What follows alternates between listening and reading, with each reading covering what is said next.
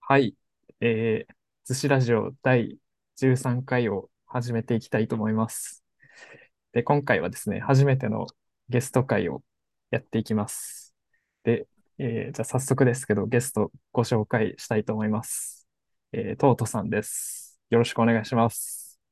はい、トートのゆる学という番組をやっています。トートです。よろしくお願いしあ、ます。よろしくお願いします。ありがとうございます。すいませんね、ちょっとは今い、日は、はい、来ていただいてというか、ありがとうございます。本は当い、に。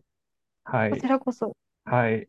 で、ちょっと最初に、というか今回何話そうかなという流れだけ言っとくと、最はい、初に、えーまあ、私とトートさんがどういうきっかけで、えー知り合ったかというところを話して、で、その後、まあ、ちょっと私の要望で、うん、と、モーさんの毎日お祝いしようで、トートさんとモーさんの弟子師匠トーク、うこん、の間配信されてて、それが、まあ、まだ前編ですけど、それがすごい良かったですという話して、で、は最い、後にというか、もともと話そうって言ってた共通で好きなポッドキャストのアースコーうプにん、ついて感想を語り合っていきましょうという、まあ、こんな流れでいこうかと思っております。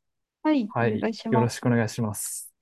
で、最初ですね、出会った流れというか、えっと、話しとくと、まず自分が、まあ、あれですね、この逗子ラジオでも言ったように、シュウさんにツイッターで絡んでもらって、なんかそのう流ん、れで、シュウさんがなんかあの、最近名前出してくれた人をこう、一斉にメンションしたみたいな感じで、一あ回、あ、確かツイートしてて、8あ月りまの、したね。うん、頭、ま、半ばぐらいかな、8月半ばぐらいにで、その時、トートさんも入ってて、で、う自ん、分があの巻き込みリップというか、全体に巻き込みリップして、うで、そん、こからトートさんがリップくれて、で、寿司ラジオ聞いてくれたりして、で、なんか、樋口塾に入塾申請中ですって話をしたら、すごい快くというか、あの、ウェルカムですっていうふうに言ってくれて、うん、で、そこからなん、なんやかんやあれですね、スペースで喋ったり、ディスコードでそうで喋っすたね。りみたいな、はい。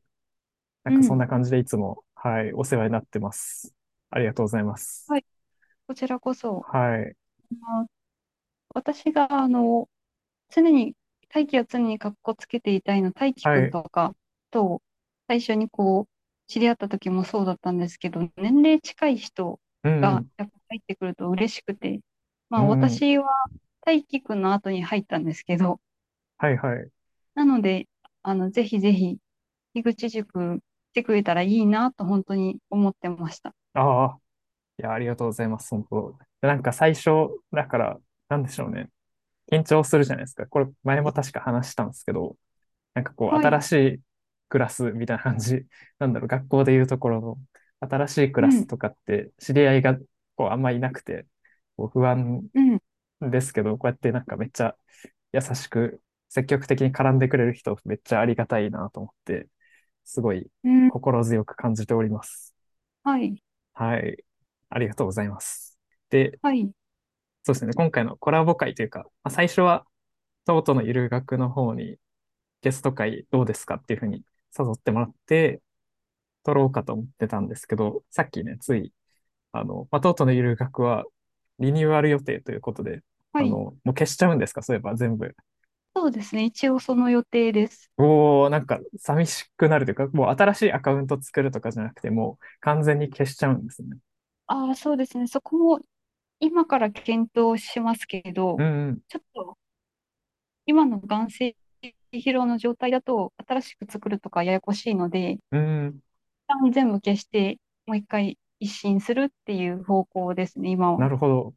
そう、なんかそういうふうにいただいたので、まあなんかせっかくなら、じゃあ、とうとうのゆる学のゲスト会じゃなくて、寿司ラジオのゲスト会にしましょうかということで、今回、はい、ありがたく機会をいただきまして、ちょっとは初い。の、寿司ラジオ初のゲスト、ありがたいですね。光栄なことですが、今回来てはいたい。だきました。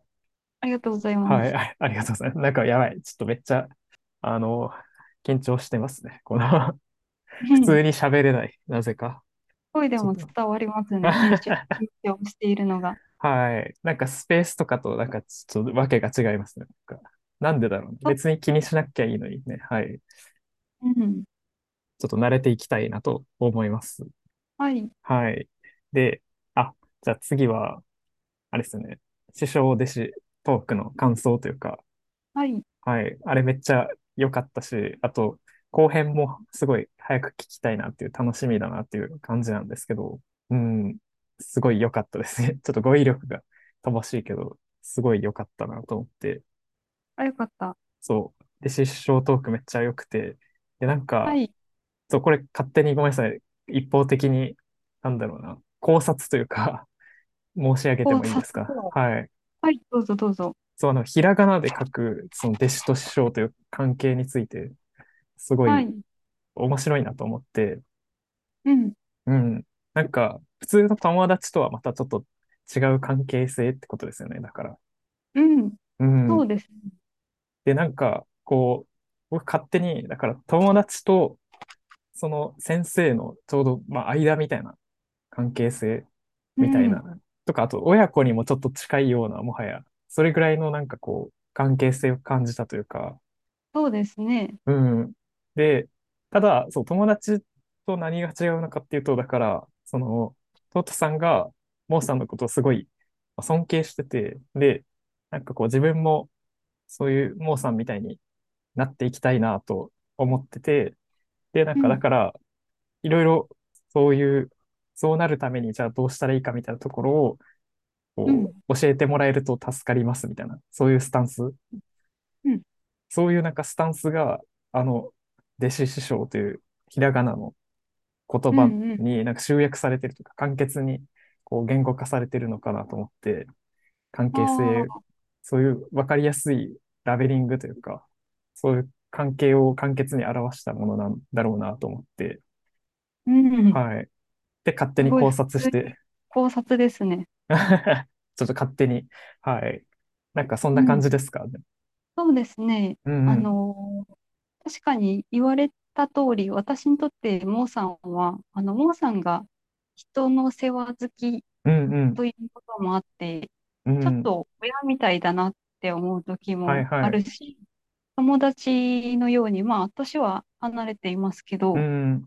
江口塾の仲間の方とか、古典込みの仲間の方って、年とか全然関係なく友達仲良くできるので、うん。そういう感じの関係性ももちろん感じるけど、うやっん。ぱり私としては、えっと、師匠になってほしいなと思ったうん。のは、もちろんその、真似したいというか、うん。学びたいところがあったからなので、うん。教えてもらえればいいなって思うけど、あうの、こん。の間、実証トーク取ってから自分でも思ったんですけど、はい。あの私とモンさんだと、なんかその、いわゆる、あの、樋口さんとマサさんのような、うん。ちょっと固めの弟子師匠っていう感じには、多分、童話がいてもなれないなって ちょっと思ったんですうけど、ん。うんまあ、それが、あの、モーさんが私にどう接してくれようと、私は勝手にモーさんから何かを学ぼうとうするん。し、それでいいんだろうなと思ってます。うんうん。あ、なんか、なるほどですね。ちょっとより理解が深まった気がしますね、それは。うで、ん、なんだろうな、こう、お互いが、お互いのことを、まあ、ひらがなの、こう弟さんは、モーさんのことを師匠だと考えてるし、こう、モーさんは弟さんのことを弟子だと思ってるという、なんか、その、そういう信頼関係みたいなのも、なんだろうな、こう、ゆるい約束じゃないですけど、なんか、う、そういうんのもあって、なんか、素敵だなという感じましたね。なんか、いい関係性というか、うん、うん。で、そこがちゃんと、まあなんか僕も客観的に見て、その、お互いが、その、例えば、トーツさんがモーさんに求める、こう、師匠像と、あれですね、その、モーさんがトーツさんに求める弟子像が、ちゃんとなんかこう、一致してるというか、そこが、ちゃんと誤解が生じてなさというか、ちゃんとコミュニケーション取れてる感じを、勝手に外野からですね、こう見受けられててですね。で、そうまあ、ですね。うん、私からすると、弟子師匠って何なのって今二人ともなってる、うんうまん。あ、感じなので、まあなんかああ、こう、そこに差が出てきたら、多う分ん、遠慮なく言い合えうるんだろうんうん。な思っています。それそうがですあよりがね。たいです。うん。いや、確かに。そう、だからまあ、比べるのはあれですけど、なんかマサさんと樋口さんの関係性は、なんかそういう会話がちょっとそういう部分ですり合わせみたいなのが、こう、ちょっと不足してたのかな、みたいなのを感じて、だからまあ、それの反面教師って言ったらあれですけど、いやそうならないようには、なんかちゃんとやっぱ会話していくことが大事なんだろうなって思って、で、そこがちゃんとこのトースさんとモーさんはできてるなってめっちゃ思って、すげえって思いました。 はい。そうですか。私、マサさんのやつ、本当に全く触れてないんで、ああ、知らないから、う反ん。面教師も何も、 そうですね。ぼ僕が勝手に、そうですね。外野から思ってるだけですけど、そう、なんかすごいいい関係だなって思って、なんか、なんでしょうね。これからも見守っていきたいなと勝手に思ってます。おお、はい。ありがとうございます。はい。で、自分はだから、ちょっとふざけてというか、ちょっと なんだろうな。自分は勝手に、だから最近、トートさんを師匠と呼ぶようになったりとかしてて、はい。まあ、それも、それはだから、トートさんとモーさんほどの深い関係ではないですけど、だから勝手に自分はちょっといろいろ見習わせていただきますっていう意思表明みたいな感じですね。うん。うん。あの、言うて私とモーさんも本当に知り合って1年経ってないし、うん。そんなに、あの、会話の回数的にも、あの、モーさんがすごくおしゃべりなのもあるけど、うん。他の方とモーさんとのコミュニケーションの方が正直多いうとん。は思うんですけど、まあ、その、回数とか時間もあんまり関係ないよねって思ううんう感じん。ではあるので、そうっすよね。 そうですね。牛さんがあの師匠って言ってくれるのは、私的には首をかしげますけど、すいなんまで、せん。なんでは。ないんだろうって、いや、嫌あじゃ、嫌じゃなくて、あ、はい嫌はだい。からというんじゃなくて、なんか、年も別に一緒なのに、ああ、なんか、お手本になるようなこともしてないのに、なうんでなんんうだん。ろうという思いはありますけはいど、はい。普通に嬉しいです。あ、よかったです。いや、そう。でも、ここもちょっと、じゃあ自分も言語化してみると、あはの、い。だから、ここまでの一連の流れを通して、めっちゃ自分、助かったんですよ。トートさんにいろいろ助けてもらったなと思って、なんはか、い。この樋口塾入る直前というか、まあ、いろいろなんかまだ別に、そんな知り合いというか、仲いい人も少ない。周さんとは結構交流させてもらって、あ、まだ直接喋ったことはないですけどね。なんかまあ、うん。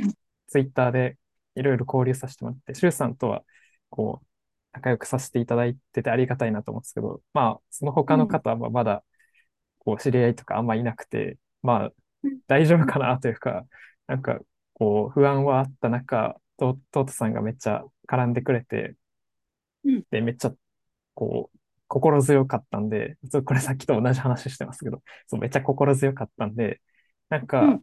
自分もだから誰か、もし今後、井口塾に興味持った人とかで、なんだろうな、こう、同じような、自分の、ちょっと前のおん自分と同じような、こう、不安を抱えてる人がいたら、なるべく、なんだろう、絡んであげて、絡んであげて、ちょっとおこがましいかもしれないですけど、まあなんか、心強く思ってもらえたらいいなってすごい思うし、まあこれはうんインターネット上に限らず、自分のそのまあリアルの世界、会社とか、まあそういうところでも、まあ自分もなんかそういう存在になっていきたいなって最近思い始めて、だからうんそういう姿勢の部分でめっちゃ、トートさんを尊敬してて、そうですね、それを勝手にだからですね、師匠と呼ばせてもらってます。はい。うん。で、あとめちゃくちゃ社交的だなと思ってて、トートさんを。で、トートさんもそれはなんか最近そうなったっておっしゃってましたよね。その樋口塾入ってから。そうですうね。ん、最近そうなったとも言うし、うん、社交的ですねって確かに何回か言われたことあるんですけど、うん、そうでなかった期間の方が長すぎて社う交ん。的かっていうはいはい。感じに一瞬なりますけど、うまあ、ん、そう言われるようになったのは私としても望ましいのうでん。嬉しいです。そう、なんかそれはでも自分からしたら結構びっくりというか、あの、そうだったんだと思って、こんな、なんか自分はだから、自分の知ってるトートさんは、うまあ、ん、先月ぐらいからしかし、のトートさんしか知らないんで、はい。うん。そのよ、それより過去のトートさんを知らないからですね、そうだったんだみたいな、社交的じゃない時代の方が長いんだっていうの方がびっくりで、まあ、逆になんか勇気づけられるとこもありますね、そこに。自分もあんまり、うん、特にリアルではそんな社交的じゃないんで、あの、うんそれを後天的に、その、なんて言うんだろう。そういう姿勢を身につけていきたいなって思ってて、うんうんはい。そういう憧れもありますね。だから、うんうん。というところです。ははい。い。ちょっと、これからも、あの、勝手に師匠と呼ばせていただいて、まあ、自分自身ですね、成長していければと思います。はい。ありがとうはござい。いますいす。ません。ただ、それになんかもう、あの、迷惑に思うのであれば、あの、言ってください。 は。はいい。大丈夫です。迷はい。惑ではないですけど、あはい。の、言われるたびに笑っちゃうと思います。 あ、 まあ、ちょっと笑ってください。それは。うん。はい。というところですかね。じゃあ、ちょっと、弟子師匠とかの後編も楽しみにしてます。はい。はい。で、じゃあ次は、アースコープの話に移っていきますか。めちゃ急ですけど。 はい。はい。で、最初にアースコープを聞くきっかけを聞いてもいいですか、トートさん。どういうきっアーかスけコーでプを聞はくい。きっかけ、えっと、えっと、だから、アースコープが始まる前から古典ラジオは聞いていたはうずなのん。で、はいはい。えっと、深井さんがなんか新番組やるよっていう知らせをどっかああ、から聞いて、ツイッはい。ターなのか、ポッドキャストなのか、ちょっと忘れたんですけうど、ん。で、深井さん、深井さんとヤンヤンさん推しなので、う古ん。典ラジオで言うと、お、深井さんが新番組始められるぞと思って聞きに行ったら、めちゃくちゃ面白くうて、ん。私の興味の範囲的にも、宗教がすごく興味があったので、うん。宗教の話題結構多かったので、それでドハマりしましたね。はいはいはい。そっか。で、あれですよね。古典ラジオを聞くきっかけは、あれですよね。確か広告で出てきて聞き始めたってそおっうでしゃっすてまね。したよね。はい。はい、Spotify の広告で出うてきて、ん面白そうだなと思って聞きに行ったら、まんまとハマりまうした。ん。うん。あれ、すいません。なんかめっちゃ遡っていくようですけど、Spotify はもともと何聞いてたんでしたっけ Spotify は多分ね、アニソン聞きに行ってただけなんですああけど、ー、なるほど。うん。ポッドキャスト聞けることは知っていたんですうけんうど、ん。特に聞きたいポッドキャストも思いつかないし、うん。アニソンだけ聞いてたらそうなりましたね。おー、え、なんかそれが結構面白いなと、自分今思ってて、なんうだろうな。ん。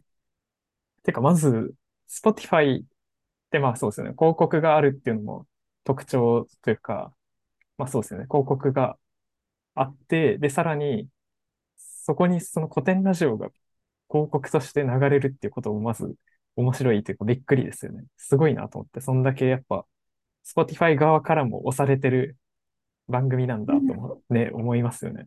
そうですね。ポッドね。キャストも宣伝するなら、古典ラジオとか、それこそ墓場のラジオとか、うそういう、ん、そういう有名どころなんだろうなって思いまうすね。ん。そうなんか、なんだろう、まあちょっと話それますけど、自分だからあれなんはい。ですよね。音楽聴くときは YouTube ミュージック使ってるんですよ。ああ、ああ、そなう、るだほかど。ら Spotify で広告を聞く場面がまずあんまなくて、うん。そう、だからあんま知らなくて、あ、古典ラジオとかって、とかまあ、ポッドキャストの番組を Spotify 側がこう、広告として出してくるんだっていうのに、まずあ新あ、鮮なるな、ほど。うん、トートさんの話聞いて、あ、そうなんだって思って、はそい、うなんです。うん、なんか発見でした、それが。うん。はい。あ、で、なるほど、そういうきっかけだったんですね。で、あ、じゃあ自分うのん。方も一応話しとくとというか、なんでアースはい。コープハマったかというか、あの、あれですね。これは、逗子ラジオの初回かなんかで言ったんですけど、最初は、あの、会社の同期、仲いい同期、まあ、あの、あれですうね、ん。社会人の慣れ合いラジオっていう自分の別番組の相方でもある、まあ、アリさんうでん。すね。はい。で、う彼ん。に、あの、ニュースピックス、ニュースレターっていう番う組ん。を勧められてというか、あれの日曜版ニュース小話っていうあのコーナーがあって、まあ、うん。一週間のニュースについて、えっと、野村さんと塩野さんが語り合うっていうやつがめっちゃ面白いよって教えてもらって、で、うん。自分も聞き始めて、で、めっちゃ面白いってなって、で、そこかうらん。今年の初めぐらいに野村さんがまあ独立して、で、まあ、ニうュースん。コうネん。クトっていう番組を新しく立ち上げて、それも同じように日曜版で塩野さんと野村さん語り合うコーナーあって、まあ、引き続きそれずっと聞いてたんですよね。で、はい。そこから野村さんの別番組をそこからいろいろ聞くようになってですね。で、そのうちの一つがアースコープだ、だったんですよね。で、そうん。こから聞き始めて、で、あれ面白いなと思って、深井さん、そう、深井さんも面白い人だなと思って、うで、ん。そこから、そうですね、深井さんの別番組で古典ラジオに入ったっていう感じですね。う。うんうんん、っていう入り方で、だからちょっと別方向から入ってきた感じですね、アースコープには。野そう村でさすんね。から野入っ村たっさていう。んう推ん。しで入ったのは初めて聞きましたね。 あ、本当ですか、その、この界隈というか、樋口塾界隈だったりで。そうですうね。ん。あ、じゃあ、ちょっと嬉しいですね。嬉しいですね。というか、あれですね。珍しい存在として、じゃあ。うん。てか、いろんな人のあれも気になりますね。その古典ラジオと出会ったきっかけというか、あの、うん。そう、そなうんか、ですね。うん、最近気づいたというか、この、この界隈って、いろいろ番組、その好きな番組、いろいろ枝分かれしていくとはいえ、絶対、大体古典ラジオは入ってるじゃないですか。そうなんですようね。不思ん、議、不思議っていうか、古典、う古ん、典ファンですって言ってつながってるから、そらそうなんですけうど、ん。大体古典ラジオ嫌ですとか聞いてないですという人はあんまりいないっうていうのん、が面白いですね。そうっすよね。でもなんかやっぱそこから枝分かれしてて、そこからその自分は新型オトナウイルスに行ったんですよ。うん。でも、そのギチの完全人間ランドに行ってる人もいるじゃないですか。いますね。うん。で、トーツさんとかはだから深井さんとかの方を推してるって言ってましたよね、確か。そうですだね。から深井さんの番組とかで、にこう枝分かれしていったみたいな。うん。うん。なんかそそうの、そう。う理ん。論とか、あ、うんうあんそうん。こに行きましたね。そうっすよね。なんかそれが結構おもろと思いました。 うん。うん。微妙にみんな枝分かれしていって。そうそう。スペースでもその話出ましたけど、うん。えっと深井さん、古典ラジオのパーソナリティの誰かが好きという話から、う深ん。井さん派の人がいて、う深井ん。さん派の人はアスコープやら、超相対性理論やらに行って、塾長が大好きな人は塾長のう愛んのう攻ん。防とか、ああ、新そう型か。オうタんとか、そうそっち系に行く人もいて、うん。うん。で、室、室あさあ、んそっ派か。の人は、うん。そうそう、あの、室さんの牛を忘れるとか、うん。のラジオとか、うそのん。他、ポッドキャストありますけど、そっちに行ったり、うまあ、ん。ヤうンヤん。ンさんは、あの、特別自分のポッドキャストっていうのがないんで、うん。私もヤンヤンさん一応推しではあるので、うあん。の、誰かのポッドキャストにゲストで出てる回とか、ああ、それこそ、あの、Spotify オリジナルの方のヤンヤンさん回をう聞いたん。りとかしてまあすあ、ね。なるほど。いや、面で、白いルでシすさね。んは、あの、野村さんだし、そうっすね。うそうっん。すね。野村さんはだから枝分かれの元というかですね。はい。よりあ、そ上うです流ね、に本は当なるだ。け ど、でもまあ、うん。枝分かれの先で言うと、下流で言うと、だから新型オトナウイルスですね、自分は。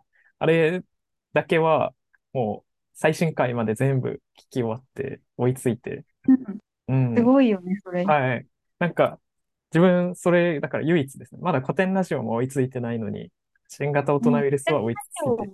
オ追いつくのはちょっと、ちょっと難しい。いそんなや短期間も難しいですよ。ー、うーん。ちょっとですね、しかも内容も結構、どんどん難しくなっていってて、はそうい。そう、どんどん聞く側も大変になってういんくとういんううん。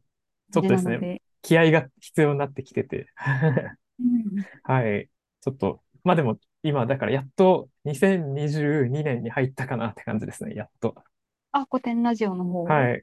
今、ちょうあど資本ー主義編みたいなとこ聞いてます。あー、あーあー、なうるほん。ど。面白いですね、あそこも。うん。うん。面白い。はい。あ、どうしようかな。一旦ですね。あと、ちょっとで、ズームが終わっちゃうんで、一回切っうて、ん、別のルームに、別のルームっていうか、入り直しますか、一回。うん、そうしうまん。しょう、ぜひ。はい。ちょっとじゃあ、一回終了しますね。また入りましょはい、う。はい。ありがとうございます。ありがとうございます。はい。じゃあ、ちょっと、ズーム、また再開いたしまして、あはれでい、すね。実際、まあ、あの、きっかけというかですね、アースコープの、何、どういうきっかけで聞き始めたような話は、このぐらいにしといて、実際内うん、容についてというか、う入っん、ていきますか、感想。はい、えーあれですよね。トートさん、これなんか3回ぐらい聞いたみたいに言ってましたっけそうですね、あうの、ん。ゆうげんさんがゲストでいらっしゃったう仏教んについて話を聞く会はもう面白くて、うん。うん。 3回ぐらい聞いてて、うで、ん。この、一応、えっと、寿司さんとコラボしまはいすっはてい。言って、アスコープの話もぜひしましょうってうなっん。てから、もう一回聞いたので、4ああ、回す目。ごい。めっちゃすごい。ヘビーリスナーですね。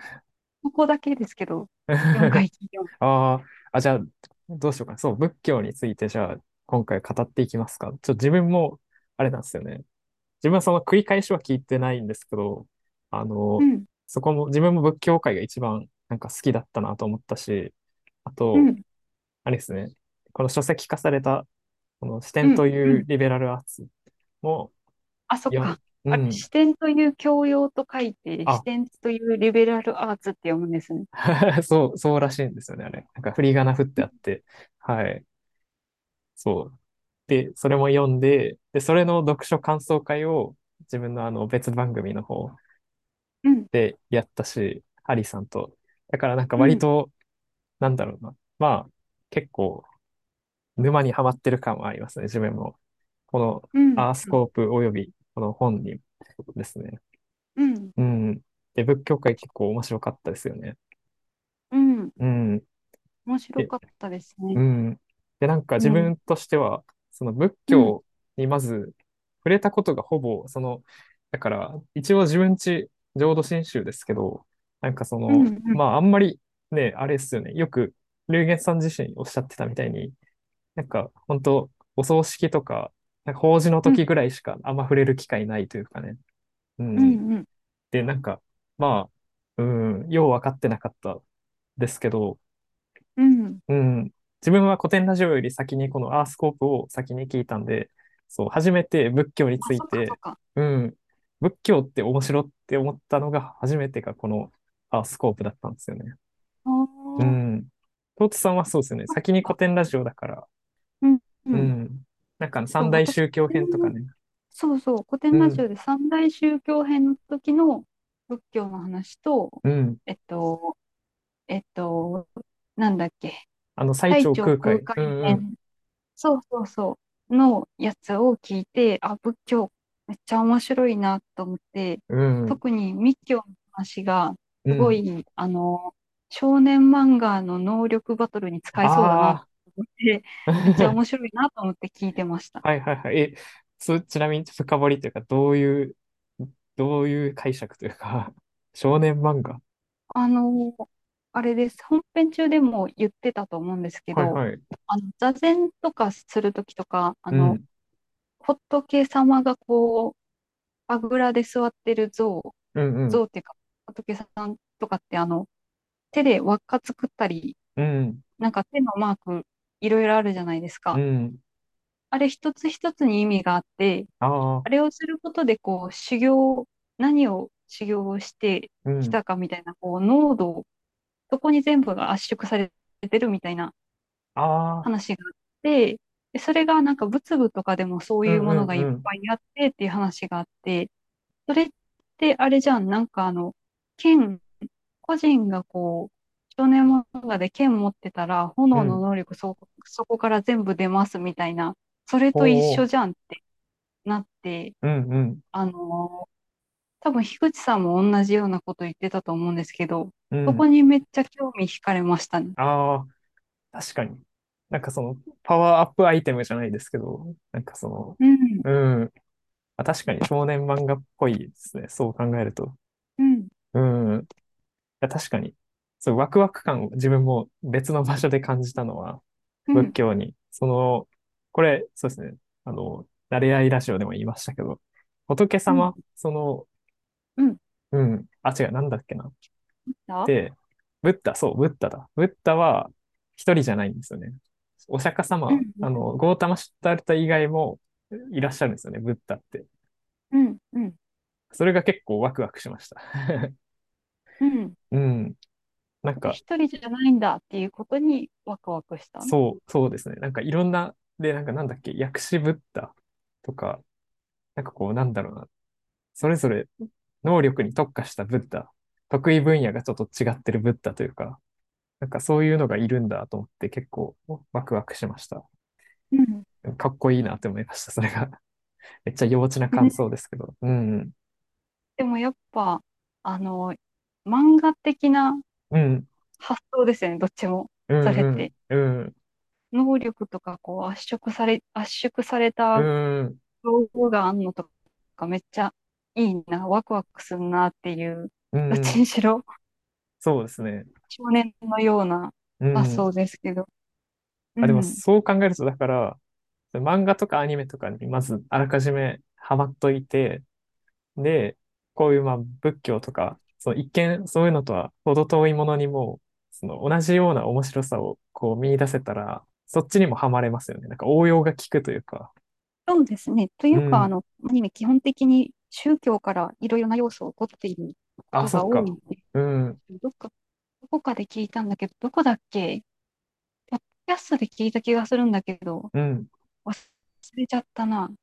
あの、最近話題の呪術廻戦なんかもろ、あの、あー仏教要素がいっぱいあったりとかして、うん。作者さんの実際仏教の話とか調べられてたりとかするので、うん。うんうんそっか、確かに。だから逆輸入みたいなことか。だから、確かにな。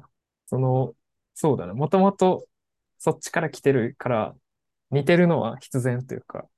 うん、うんうん。モチーフとして使いやすいっていうか、かっこいいですよね、うん宗う教っんて。確かに。神確かに。様の名前とか。うんうん。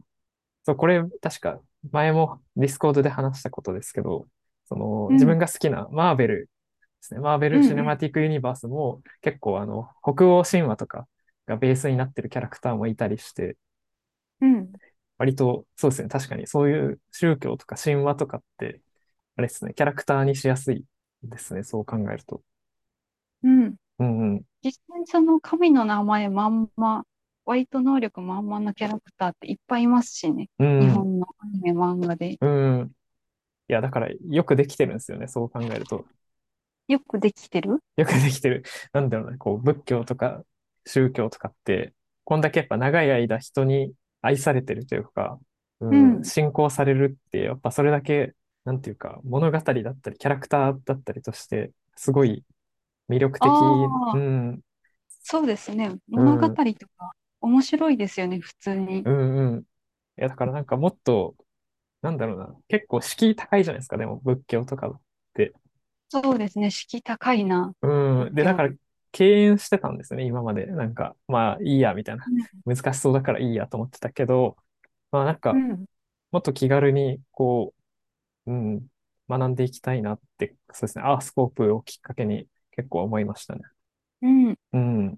それこそ、あのーえっと、同じ樋口塾生の、はい。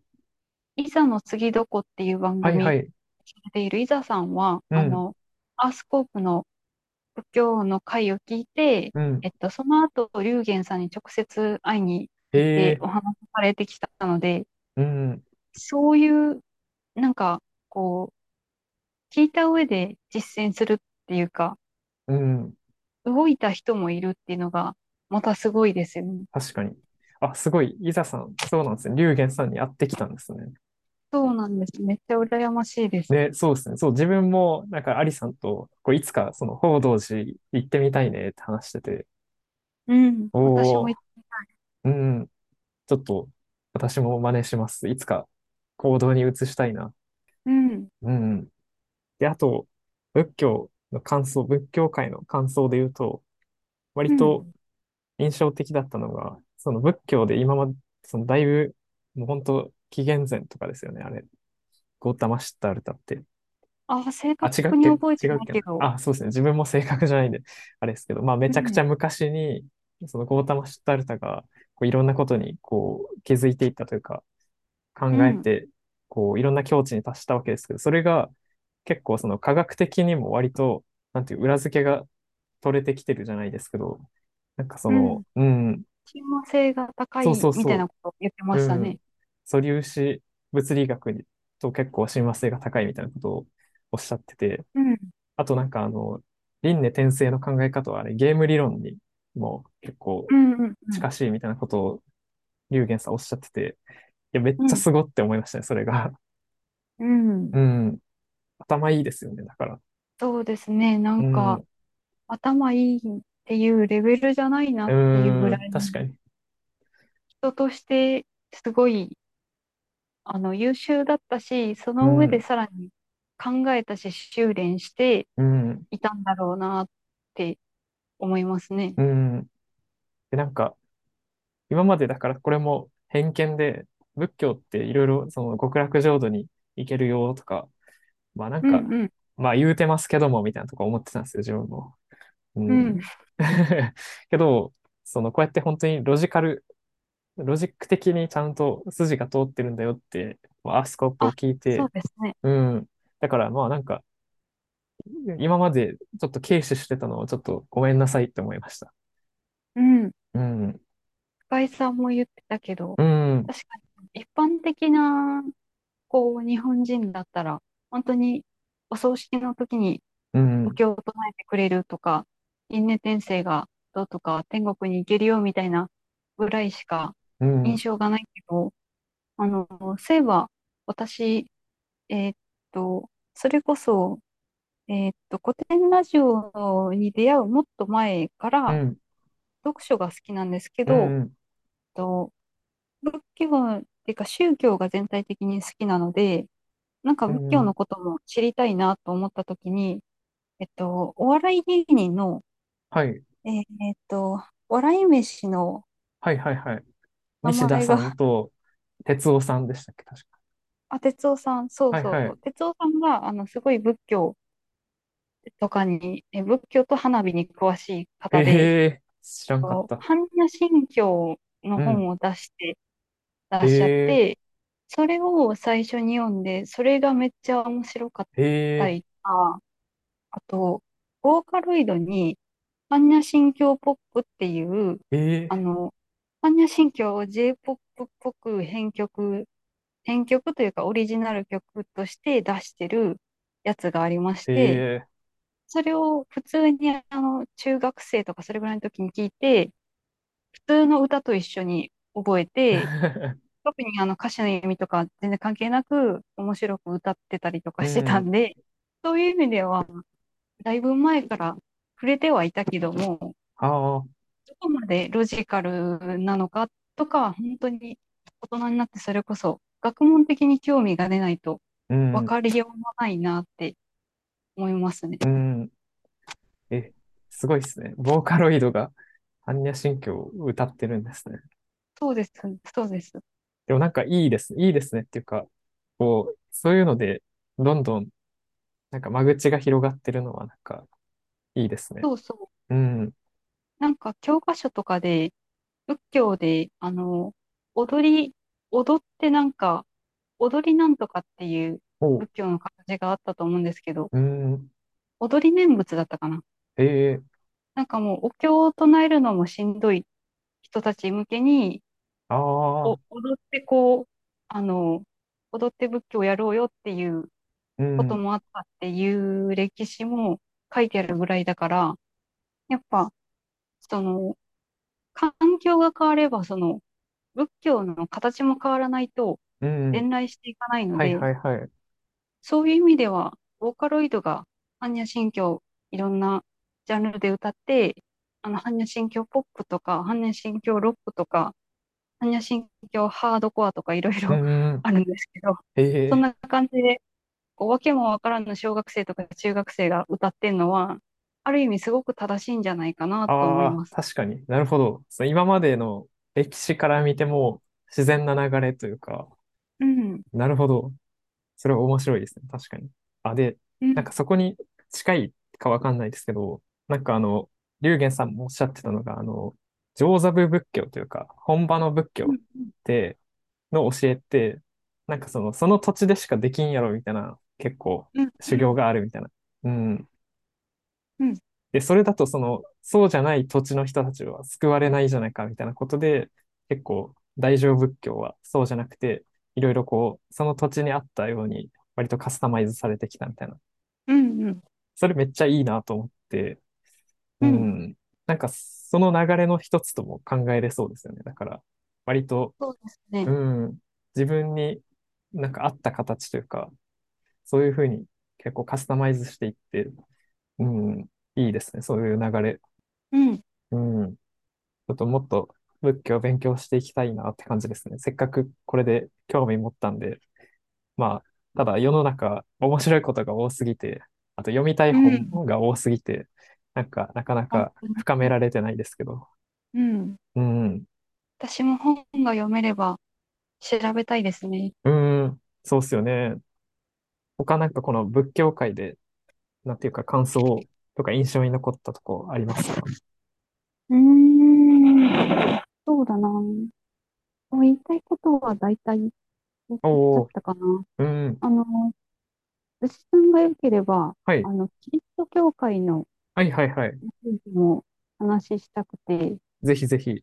話、話出てくるかわかんないですけど、こはい、の、えっと、収録の直前までキリうストん、教会聞いてまして、おお、そっち聞いてたら、あ、やっぱこっちもめっちゃ面白いなっておお、思いまして、ぜひ、あのそれこそキリスト教も、あの、敷居がめちゃくちゃ高いじゃないですか。うん、キリそうスっトすね。教者じゃない日本人にとっては。うん、だからそれこそ、アースコープとか、うん、聞かなければ、多分、学問としても興味が出なかったかもしれないぐらういの、ん、うん、こう、日常とはかけ離れたう度合いだん、と思うんですけど、あの宗教学という点で見れば、やっぱり西洋史のそのままというか、う西洋史ん、作った中学うだとん、思うし、確かに。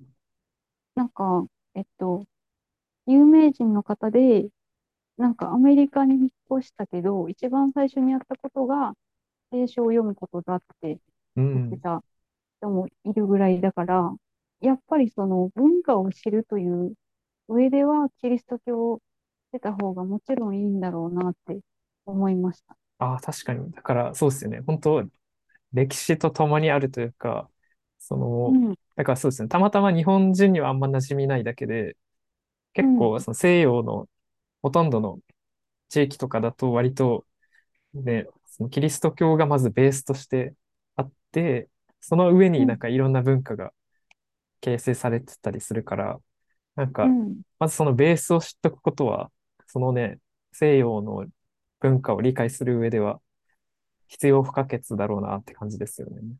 うん、うそうですん。ね。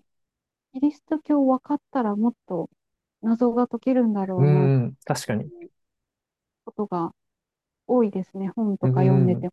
ああ、どこが一番なんか印象的だったとかありますかキリスト教編というか宗教学編のところ。そう。えっと、最初の方に、うん、キリスト教会の最初の方に言っうていん、た、えっと、えっと、キリスト教って、あの、ユダヤ教から発生したもうのじゃん、うないでん。すか。はい。だからキリスト教を知るにも、まずユダヤ教のことを知らないといあけあ、ないって先生がおっしゃってうん、て、うん。それはまあ確かにと思ったんですけど、だけど日本人にとってはキリスト教よりもユダヤ教の方がなんか10倍ぐらいもやかかってて、わあかあ、りにくい。確かにと思って、うん、うん。ユダヤ教のこと知る機会なんて、キリスト教よりないもんなそうとっ思っすね。て、うん。それでユダヤ教の説明から始まって、それで、えーっと、ユダヤ教の仕組みで、えーっと、どうしても不利益をたくさん被ってしまうう人ん。が出てきて、あ、そうでしたね。はい。うんうん。で、キリストが、そういう人たちも、あの、ゃんと救われなきゃダメじゃんっうてんういうか、んうん。救われるべきじゃんっていう感じで、こう、なんていうの、救、救済うんうん。じゃないけども、そういう人たちも神の前では平等だからっうんうん。ていう感じで、えー語られてたと思うんですけど、うんうん。当たり前ですけど、確キかリに。ストうん。はそういうことをしたけど、そういうことをしたせいでユダヤ教の人たちから異端者扱いされうてん。死んでしまったけど、えっと、キリストはそういうことをしただけで、別にうキリスん。ト教を作りたいとは思ってなかったっああ、てそおうっしゃか。ってはい。て、その後、確かユダだったっけ、誰だったっなんか弟子け、の忘れた人でけしたど、っけはい。そうそう、弟子みたいな人が、えっと、キリストの存在意義をつけて、付加価値をつけて、キリスト教がこうできていったってう話をん。聞いて、だからユダヤ教からなんかこう自然発生的に、うん。流れ的にできたんじゃなくて、後からこう割と人為的に作られたものなんだっていうのが、2回目に聞いて、すごくびっくりしたことですね。ああ、そう、自分もそれ言われて思い出したというか、はうい。確ん、かそうだったなって思いましたね。確かに。さすうが。ん、はい。やっぱ繰り返し聞くといろいろ発見がありますね。そうなんですよ。やっうぱ1ん。回目って、う情報んう処ん。理するのに一番頭割くし、うん。理解できてるかどうか自分でもわからないけど、やっぱ2回目聞くと新しい発見がありますね。うん。てか、そう聞くとキリストめっちゃかっこいいっすね。うん。なんかやっぱみといんっなてもを他救わな人いじゃとっないていう。な。う。うんん。私はやりたくないな。だって殺まさあ、れるんだもん。 いや、そらそうですよね。よう、確かに。うん。うん。確かに。よっぽど、確かに。簡単に真似できることではないですけど、あれは。う。うんん。でもまあ、なんか考え方自体は、確かに、なんだろうな。誰かの犠牲の上に成り立つ社会ってちょっと嫌だなとは思うんで、う。うんん。なんかなるべく全員がね、楽しく幸せに生きていける世の中であってほしいなとは思うので、まあ、そうですね、殺されない程度に、こう、草の根的にそういう動きができたらいいなって感じですね。うん。うん。じゃあちょっと私が印象に残ったところを一応お話ししとくと、はい。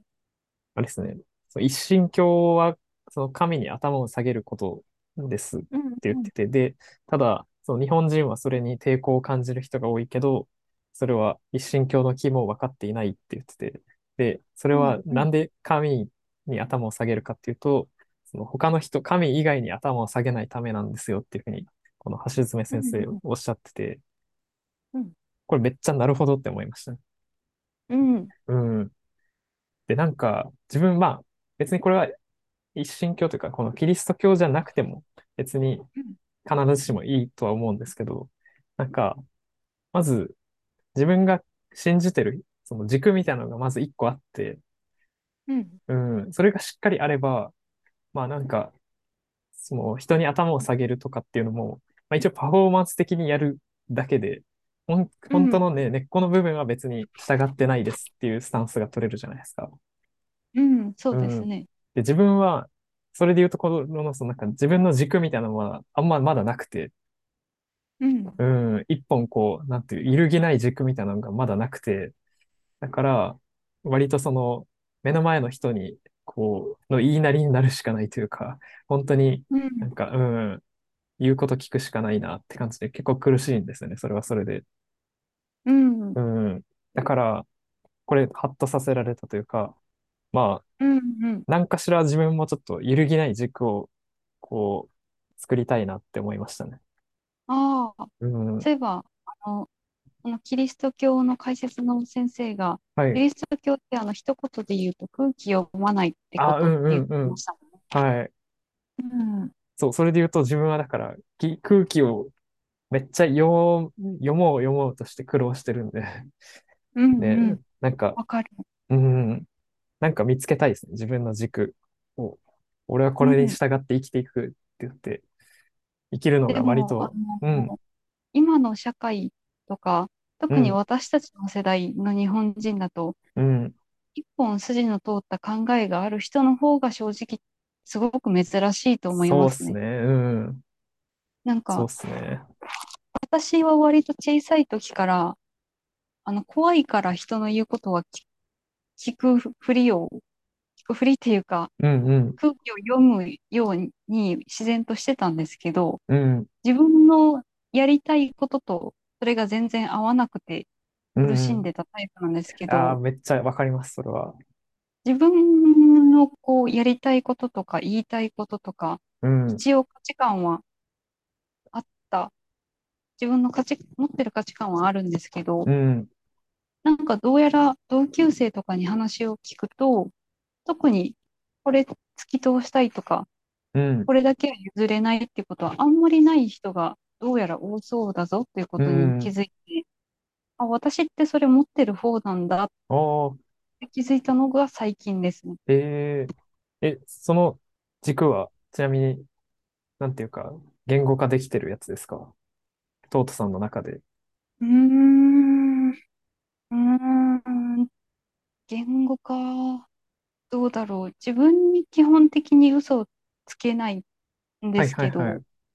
空気を読んだ方がいい場面では、人の反応が怖いから空気を読んで、無理をして体調に出ちゃったりとかするああ、タイプなんですけど、そのやっぱ自分に嘘を、空気を読むと自分に嘘をつくっていうことは、うん、空気を読まない自分のやりたいことがあるっていうことじゃないですか。うん、うん、それが自分の軸だと思うんですけど、うん、うん。具体的に何ですかって言われるとちょっとわかんないです。ああ、あ、でもなんか、わかんないですけど、まずその時その時の、なんか自分の感覚を結構信じてて、それを、なんだろうな、無理やり状況に応じてこう、なんだろう、無理に変えたりはしないっていう姿勢がある気はしますよね、トートさんは。うん。うん。自分は自逆分に、はうわかん。らないけど、はいはい。うん。自分は逆で、逆でというか、その、自分の感覚にあんまり自覚的じゃないかったりするんですよね、なんか。ああー、う。うんん。自分が今嫌な思いをしてるとか、なんか怒りを感じてるとか、なんうだろうんな。うん。そういうのをあんまり、なんだろう、自覚できてないか、な、ないなって、今まで特にできてなかったなっうんていうのをすごい思ってて、うん。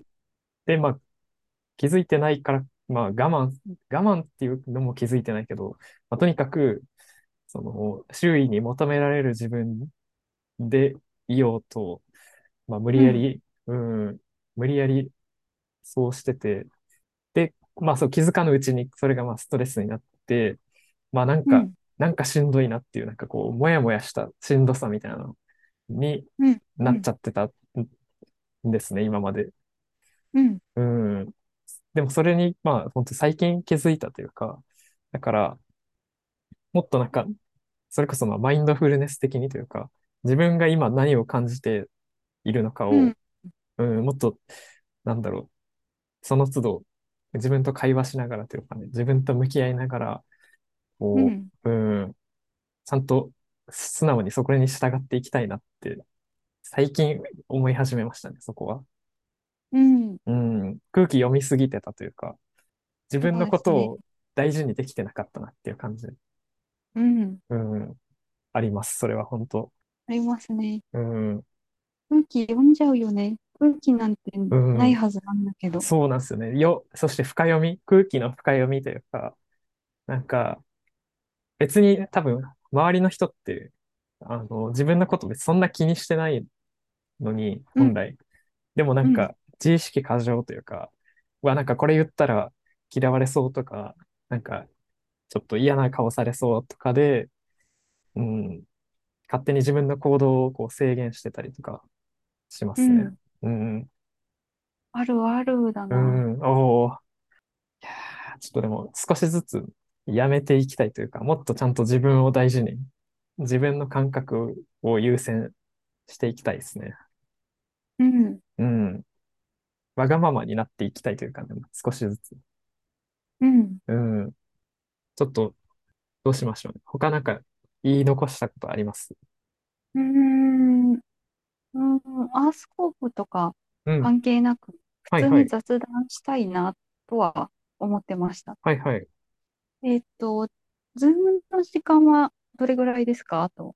あと5分ぐらいなんですよね、このルームは。あ、そっかそっか。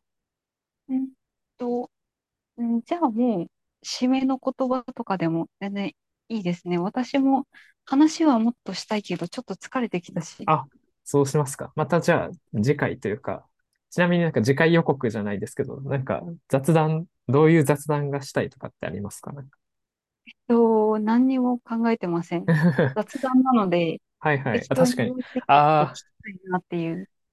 これあれですね。あの、どうせ死ぬ3人の、あの、雑談ができないみたいな話にも通じますけど、うん、あ、そうそですようね。なんだ。私結局聞いてないんで、あれ、わああ、かんないんですけど。いや、自分もまあ流し聞きですけど、そのなんかなんだろうな。雑談って本当だから何でもいいのに、自分は割と、あれだな、なんかテーマ決めちゃおうとしがちだから、あれだうな。ん。うん。確かにそんなこでとも気にせずに、うん。私もそうでした。雑談無理だなって思ってた時は、う何ん。話していこうって決めてからうん。話しに行ってました。